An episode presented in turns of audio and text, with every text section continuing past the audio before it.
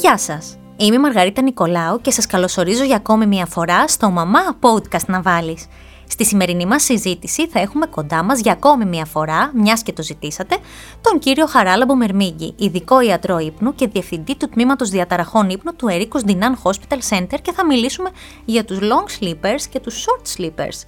Γιατρέ, γεια σας και σας ευχαριστώ που για ακόμη μια φορά βρίσκεστε κοντά μας για να δώσετε τις συμβουλές σας στους αναγνώστες και ακροατές μας. Γεια σας και εμένα είναι μεγάλη ευχαρίστηση που είμαι μαζί σας γιατί όπως ξέρετε ο ύπνος για μένα είναι ένας στόχος ζωής τουλάχιστον να λέμε τα σωστά πράγματα. Ε, βέβαια. Ας αρχίσουμε λοιπόν με απλές ερωτήσεις. Πόσο πρέπει να κοιμόμαστε εμείς οι ενήλικες, ποιες είναι οι φυσιολογικές ώρες ύπνου; Μάλιστα, θεωρείται απλή ερώτηση, αλλά αναρωτιέμαι για ποιο λόγο έχει γίνει τόσο σύνθετη και τόσο δύσκολη για τους περισσότερους. Ε, η φύση μας έχει κάνει έτσι ώστε να χρειαζόμαστε 8 ώρες ύπνου. Αυτό είναι κάτι που η ιατρική του ύπνου το έχει διερευνήσει εδώ και πάρα πολλά με πειράματα, με μελέτες ε, και όλοι προσπαθούν να το εφαρμόσουν. Τα πράγματα όμως έχουν αλλάξει. Δηλαδή οι 8 ώρες δυστυχώς δεν βρίσκονται μέσα στη διάρκεια της ημέρας.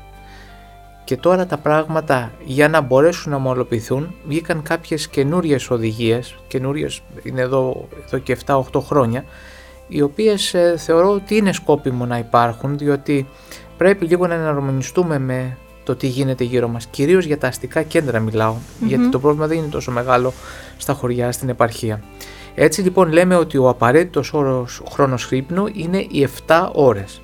Υπάρχει όμως ταυτόχρονα η προτροπή να προσπαθούμε να φτάνουμε και τις 8, δηλαδή 7 έως 8 χρόνες, αλλά minimum οι 7 ώρες. Γιατί πρέπει να κοιμόμαστε τουλάχιστον 7 ώρες; Πρέπει να κοιμόμαστε 7 ώρες διότι εάν δεν κοιμηθούμε έτσι με πολύ απλά λόγια δεν υπάρχει καμία περίπτωση να αποκτήσουμε σωματική ή να διατηρήσουμε σωματική και ψυχική ευεξία. Εάν δεν κοιμόμαστε 7 ώρες υπάρχουν πια συγκεκριμένες μελέτες και πολλές μελέτες δεν είναι απλά ενδείξεις ότι πρώτα απ' όλα μπαίνει σε κίνδυνο το καρδιαγιακό μας σύστημα. Δηλαδή ο κίνδυνος για εμφάνιση καταστάσεων όπως η αρτηριακή υπέρταση, η στεφανία νόσος και το πιθανό έμφραγμα, τα εγκεφαλικά επεισόδια είναι πολύ περισσότερα στους ασθενείς που δεν έχουν αυτές τις ώρες ύπνου. Ταυτόχρονα χαλάει ο μεταβολισμός μας. Δηλαδή υπάρχει τάση για παχυσαρκία, υπάρχει τάση για εμφάνιση σαχαρόντος διαβήτη τύπου 2 και αντίσταση στην ισουλινη Πράγματα τα οποία μας συνοδεύουν μια ζωή και πολλές φορές δεν μπορούμε να τα λύσουμε. Όπως επίσης αυτό που πολλές φορές λένε οι άνθρωποι ότι κάνουμε δίαιτες, κινούμαστε, προσπαθούμε να χάσουμε βάρος και δεν μπορούμε, αυτό κάποιες φορές οφείλεται στο γεγονός ότι κανείς δεν κοιτάει και το πώς και πόσο κοιμούνται αυτοί οι άνθρωποι, διότι απλούστατα εάν δεν γίνει αυτό, η ουσία η λεπτίνη η οποία μας κάνει να χάνουμε βάρος έχει χάσει απριόρι τον αγωνα απέναντι στη γρελίνη η οποία κάνει ακριβώς το αντίθετο. Επίσης, είναι πάρα πάρα πολύ σημαντικό για την άμυνα του οργανισμού μας πρέπει να ξέρουμε ότι τόσο η κυταρική όσο και η χημική ανοσία εξαρτώνται από τον καλό ύπνο.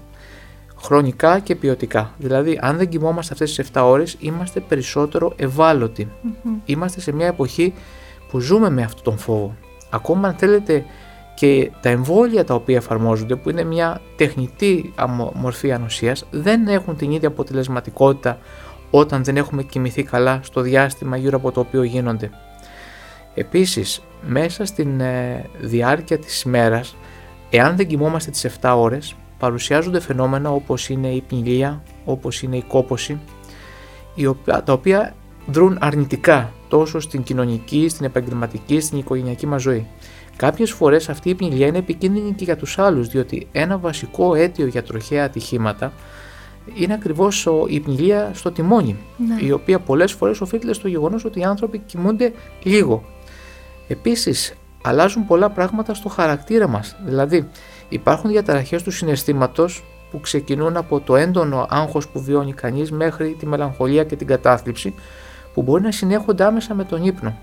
Οπότε οι άνθρωποι καταφεύγουν με ή χωρίς συνταγή, με ή χωρίς ιατρική συμβουλή σε φάρμακα τα οποία τους οδηγούν σε ένα λάθος δρόμο. Καμιά φορά αυξάνουν την όρεξή τους, βάζουν κιλά, από, αποσταθεροποιούνται περισσότερο, ενώ το πρόβλημα είναι απλό αν το πιασουμε από την αρχή. Δηλαδή, μέσα στη μέρα δεν είμαστε οι άνθρωποι που θέλουμε. Αλλάζουμε και αυτό είναι κακό για τους ανθρώπους τους οποίους αγαπάμε, αλλά και για τους ανθρώπους τους οποίους οι οποίοι μας δίνουν τη δουλειά μας, οι οποίοι μας δίνουν τη δυνατότητα έτσι να προσφέρουμε έργο. Ναι. Ε, σήμερα είπαμε ότι θα μιλήσουμε για τους long sleepers και τους short sleepers. Θέλετε να μας πείτε αρχικά τι είναι οι long sleepers; Βεβαίως, είχαμε αρχικά πει ότι 7 έως 8 ώρες είναι το φυσιολογικο Αυτό αφορά περίπου το 93 με 94% του πληθυσμού των ενηλίκων ανθρώπων. Υπάρχουν και οι φυσιολογικές παραλλαγές και το ένα άκρο είναι οι long sleeper, οι πναράδες να τους πούμε κάπως οι οποίοι θέλουν να κοιμούνται σε καθημερινή βάση πάνω από 10 ώρες. Το θέμα είναι ότι αυτό το πρότυπο ξεκινάει από την παιδική τους ηλικία. Βεβαίως ξέρουμε ότι τα παιδιά ούτως ή άλλως κοιμούνται πάνω από 10 ώρες. Αλλά αυτοί, σαν παιδιά, θέλουν να κοιμούνται τουλάχιστον 2 με 3 ώρες παραπάνω από τα άλλα Και αυτό το πράγμα συνεχίζεται μέσα στην διάρκεια της ζωής. Και το κακό είναι ότι έτσι όπως είναι τα πράγματα, εφόσον ζούμε σε ένα 24ωρο, το να κοιμάται κανείς 10 και 12 ώρες ποτέ δεν περνάει απαρατήρητο. Αυτοί οι άνθρωποι δεν έρχονται στον ειδικό γιατρό ύπνου, τους στέλνουν συνήθως οι άλλοι επειδή παραξενεύονται που κοιμούνται τόσες πολλές ώρες και δεν μπορούν να μπουν και αυτοί σε αυτό το καλούπι της σύγχρονης ζωής που δεν δίνει αυτές τις ώρες. Ναι. Άρα λοιπόν τον long sleeper, αν τον αφήσεις να κοιμάται τις ώρες που πρέπει, και χαρούμενος είναι και λειτουργικός μέσα στη μέρα και μια χαρά είναι και η σωματική και η ψυχική του υγεια Τώρα βρίσκουν αυτοί οι άνθρωποι τον τελευταίο καιρό ένα, ένα τρόπο να προσαρμοστούν. Δηλαδή κάνουν μια μικρή υποχώρηση, έτσι θα το ελεγα να κοιμούνται 9 ώρες τις καθημερινές και όταν είναι Σαββατοκύριακα ή διακοπές να φτάνουν στις 10, 12, 13 ώρες προκειμένου να βρουν κάποια συγκεκριμένη ισορροπία. Ε, αλλά αυτοί οι άνθρωποι έτσι γεννιούνται. Οι short sleepers? Οι short sleepers από την άλλη μεριά κοιμούνται περίπου Παλιά λέγαμε κάτω από 5 ώρες. Τώρα ναι. αυτό έχει λίγο αλλάξει. Πάμε 5 με 6 ώρες. Και αυτοί, σαν παιδιά, κοιμόντουσαν λιγότερο από τα παιδιά της αντίστοιχης ηλικίας. Με αυτές τις ώρες είναι ικανοποιημένοι, είναι λειτουργικοί μέσα στη μέρα, είναι καλά. Και βέβαια αυτοί παίρνουν λιγότερο στο μάτι των άλλων γιατί απλούστατα ε, είναι άνθρωποι που κοιμούνται λίγο άρα τους βλέπεις περισσότερο δεν κινητοποιούν ναι. το ενδιαφέρον των, των υπόλοιπων. Και ο ύπνος τους, όπως και τον long sleeper, όταν τους αφήσεις να κοιμούνται τις ώρες που θέλουν, είναι φυσιολογικός. Δηλαδή, ο χρόνος που έρχεται ο ύπνος, τα στάδια του ύπνου, ε, η μορφολογία η αρχιτεκτονική του ύπνου είναι φυσιολογική. Η ώρα διαφέρει. Αυτοί που κοιμούνται περισσότερο ζουν και περισσότερο ή πρόκειται για έναν μύθο; Όχι, δυστυχώς αυτός είναι ένας και για αυτούς αλλά και για τους άλλους. Οι μελέτες που υπάρχουν, αλλά δεν θέλω να έτσι να πούμε μηνύματα τα οποία είναι υπό αμφισβήτηση, λένε ότι οι long sleepers έχουν μικρότερο προσδόκιμο επιβίωσης από άλλους ανθρώπους και επιπρόσθετα έχουν μεγαλύτερη επίπτωση σε καρδιαγγειακά και σε μεταβολικά νοσήματα.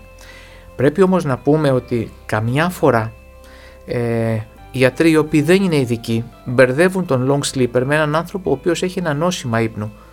Δηλαδή κοιμάται παραπάνω γιατί έχει για παράδειγμα κάποια νοσήματα που λέγονται υπερυπνίες κοιμάται παραπάνω γιατί έχει μια διαταραχή της διάθεσης και βρίσκεται στη φάση που κοιμάται παραπάνω και σε αυτό επιδεινώνεται από τα φάρμακα.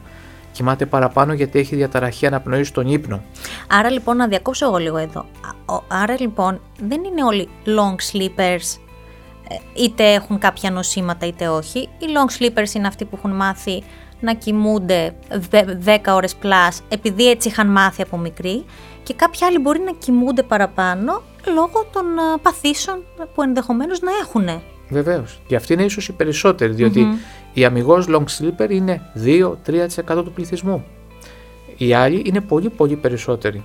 Άρα λοιπόν πολλές μελέτες ε, συγχαίουν τα πράγματα και επειδή τα νοσήματα, τα υπόλοιπα που είπαμε πριν, συνδέονται με καρδιαγιακή νοσηρότητα, ενδέχεται πράγματι το προσδόκιμο να είναι μικρότερος σε αυτόν τον πληθυσμό, ακριβώς για αυτό το λόγο. Είναι κακό να είναι κάποιος long sleeper; Κακό δεν είναι. Κακό δεν είναι. Απλά είναι η ακραία μορφή έτσι στις φυσιολογικές παραλλαγές του ύπνου. Ο ίδιος αυτός ο άνθρωπος είναι μια χαρά. Αξίζει όμως να πούμε ότι σε ό,τι αφορά την προσωπικότητα του long sleeper, έχει βρεθεί ότι πρόκειται για άτομα τα οποία είναι περισσότερο αναβλητικά από τα άλλα.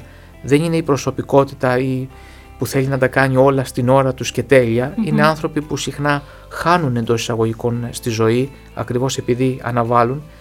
Είναι περισσότερο ευάλωτοι στην αγχώδη συνδρομή, περισσότερο ευάλωτοι στην κατάθλιψη ε, και καμιά φορά παρατηρούνται σε αυτούς τους ανθρώπους κάποια περίεργα φαινόμενα. Δηλαδή αν κανείς προσπαθήσει να ξυπνήσει ένα long sleeper το πρωί γιατί μοιράζονται οι δουλειές στο σπίτι, να πάμε τα παιδιά στο σχολείο, να τα βγάλουμε έξω.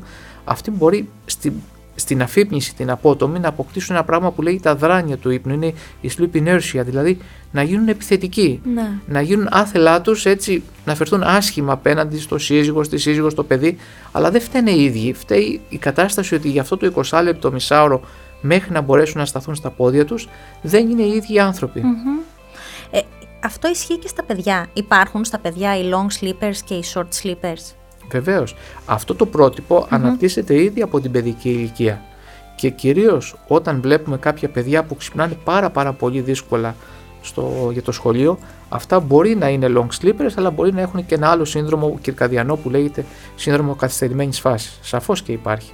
Παίζουν ρόλο τα γονίδια, δηλαδή αν εγώ είμαι long sleeper ή short sleeper, ενδέχεται το παιδί μου να κληρονομήσει τα γονίδια μου, το, το, το πώς κοιμάμαι εγώ. Σίγουρα υπάρχει αυτό, αλλά οι μελέτες ακόμα δεν είναι τόσο δυνατές ώστε να μπορούν να πούν ποια συγκεκριμένα γονίδια φταίνε ε, και τι ακριβώς γίνεται. Περισσότερα πράγματα υπάρχουν για τους long sleepers, λιγότερο για τους short sleepers. Σίγουρα όμως πάντοτε όταν βλέπουμε έναν άνθρωπο με αυτόν τον φαινότυπο, δηλαδή το να κοιμάται διαφορετικά από τους αλλους ψάχνουμε μέσα στην οικογένειά του και σίγουρα βρίσκουμε ανθρώπους με παρόμοιο προφίλ. Κάπου διάβασα για το σύνδρομο καθυστερημένης φάσης, Delayed Sleep Phase Syndrome και για το σύνδρομο προκεχωρημένης φάσης, Advanced Sleep Phase Syndrome. Μιλήστε μας λίγο για αυτά. Μάλιστα. Αυτά πρόκειται για διαταραχές του κυρκαδίου δηλαδή για κάποιες, αλλιο, κάποιες αλλαγές οι οποίες υπάρχουν στο βιολογικό μας ρολόι. Κανονικά λοιπόν θα έπρεπε να κοιμόμαστε από τις 10.30 μέχρι τις 11. Τώρα βέβαια αυτό κάποιοι το ακούν περίεργο. Ναι. Και βέβαια αναρωτιέμαι γιατί δεν το ακούν περίεργο οι Αγγλοσάξονες, οι Γερμανοί, γιατί στην ύπεθρό μας μπορούν και το κάνουν. Είναι ο πολιτισμός μας που τα άλλαξε αυτά.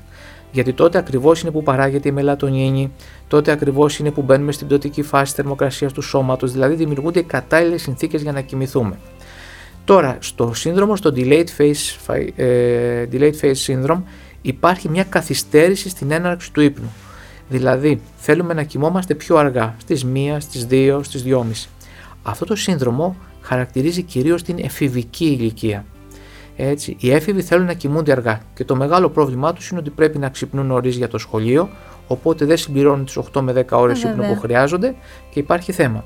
Επίσης, αυτό το σύνδρομο χειροτερεύει πάρα πάρα πολύ από την χρήση όλων των μέσων που έχουμε που εκπέμπουν φως, τα κινητά, οι υπολογιστές, με τα μέσα, οπότε χειροτερεύει ακόμα περισσότερο αυτή η κατάσταση. Έτσι λοιπόν η εφηβική ηλικία χαρακτηρίζεται από αυτό το πράγμα, σιγά σιγά όμως αυτό αποδράμει. Υπάρχουν όμως και κάποιοι άνθρωποι που αυτό το πράγμα το οριοθετούν σαν μια στάση, σαν μια θέση ε, ζωής, ύπνου και έτσι συνεχίζουν την, ε, την όλη ζωή τους. Και είναι ευτυχισμένοι πραγματικά εάν η κοινωνία τους δίνει τη δυνατότητα να κοιμούνται στις 2 και στις 3 το βράδυ. Αυτά λοιπόν τα άτομα καλό θα είναι να επιλέγουν επαγγέλματα τα οποία να τους βοηθούν να εργάζονται τις ώρες που είναι λειτουργικοί. Έτσι, για παράδειγμα, εγώ στο εργαστήριο ύπνου, ε, το πρώτο που ρωτάω έναν τεχνικό όταν έρχεται είναι κατά πόσο αντέχει τη νύχτα. Γιατί υπάρχουν άνθρωποι που τους αρέσει να είναι ξύπνοι τη νύχτα. Ναι. Δεν είναι οι πολλοί, αλλά αυτοί οι άνθρωποι ακριβώς παράγουν και ευχαριστούνται με αυτό που κάνουν στη νύχτα. Ενώ ένας άλλος άνθρωπος ο οποίος πιέζεται με αυτό δεν μπορεί να το κάνει καλά. Δεν το γνώριζα αυτό. Θα ήταν πολύ ιδανικό για κάποιους το να μπορούν να επιλέγουν την ώρα που θα εργαστούν με βάση βέβαια το, τις ώρες τις οποίες κοιμούνται και είναι πιο παραγωγικοί και αποδοτικοί σε σχέση με το αν πάνε σε ένα σταθερό ωράριο το οποίο θα τους επιβληθεί. Ε, στην Αμερική το έχουν κάνει αυτό γιατί εμάς μας ενδιαφέρει πώς θα παράγει καλύτερα ο, ο ανθρωπος και για να παράγει εργασία πρέπει να είναι χαρούμενος με αυτό που κάνει. Σωστά. Ε, έτσι λοιπόν για παράδειγμα στους εφήβους υπάρχουν τα late schools, αρχίζουν πιο μετά. Και εδώ είχε γίνει μια προσπάθεια στην Ελλάδα, ε, αλλά ήταν καθολική. Δεν μπορεί να γίνει καθολικό αυτό το πράγμα. Πρέπει να γίνει πιλωτικά. Πρέπει να γίνει πιλωτικά και να δούμε τα παιδιά τα οποία θα τους δώσουμε μία-μία μισή ώρα πιο μετά να ξυπνήσουν θα είναι πράγματι καλύτερα στο σχολείο, στη, στη ζωή τους, στους φίλους τους, στις σχέσεις τους. Ε, είναι κάτι όμως που φαντάζομαι πολύ σύντομα θα γίνει γιατί έχει προσθεθεί και ο παράγοντας τώρα της τεχνολογίας και δεν πρέπει να κλείνουμε τα μάτια. Όλοι έχουμε το ίδιο πρόβλημα. Δεν μπορούμε να το, να το αποβάλουμε. Τώρα, σε ό,τι αφορά την άλλη μορφολογία, το Advanced Face Syndrome, σε αυτό ανήκουν άνθρωποι οι οποίοι θέλουν να κοιμούνται νωρίς και ξυπνούν νωρίς. Το κακό είναι ότι καμιά φορά ξυπνούν σε ώρες που δεν έχει ακόμα ξημερώσει, κάτι το οποίο τους δυσκολεύει, τους στεναχωρεί.